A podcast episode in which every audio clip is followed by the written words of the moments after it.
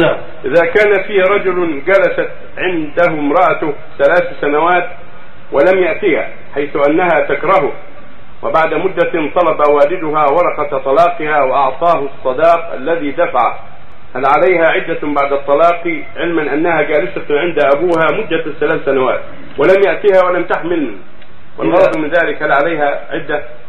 إذا خالعته يعني كرهته ولم تستطع البقاء معه ثم اتفق على المخالعة وأعطوه مهره أو بعض مهره أو غير ذلك واتفق على هذا وطلقها على المال فإن الصحيح أنه يكفيها حيضة واحدة.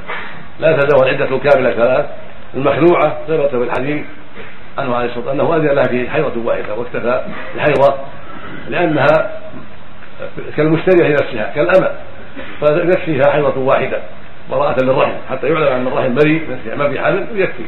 وإن اعتدت في ثلاث حيض خروجا من خلاف العلماء كان ذلك أكمل حتى تعتد حتى تزوج بعد ذلك. وإلا فحيضة واحد تكفي على الصحيح. بالمخالعة خاصة التي خلعت بالمال. طلقها زوجها على المال بسبب سوء الحال بينهما. فطلقها على مال فإنها تعتد بحيضة. إلا أن تكون حبلى فعدتها وضع الحمل كما هو معلوم. نعم.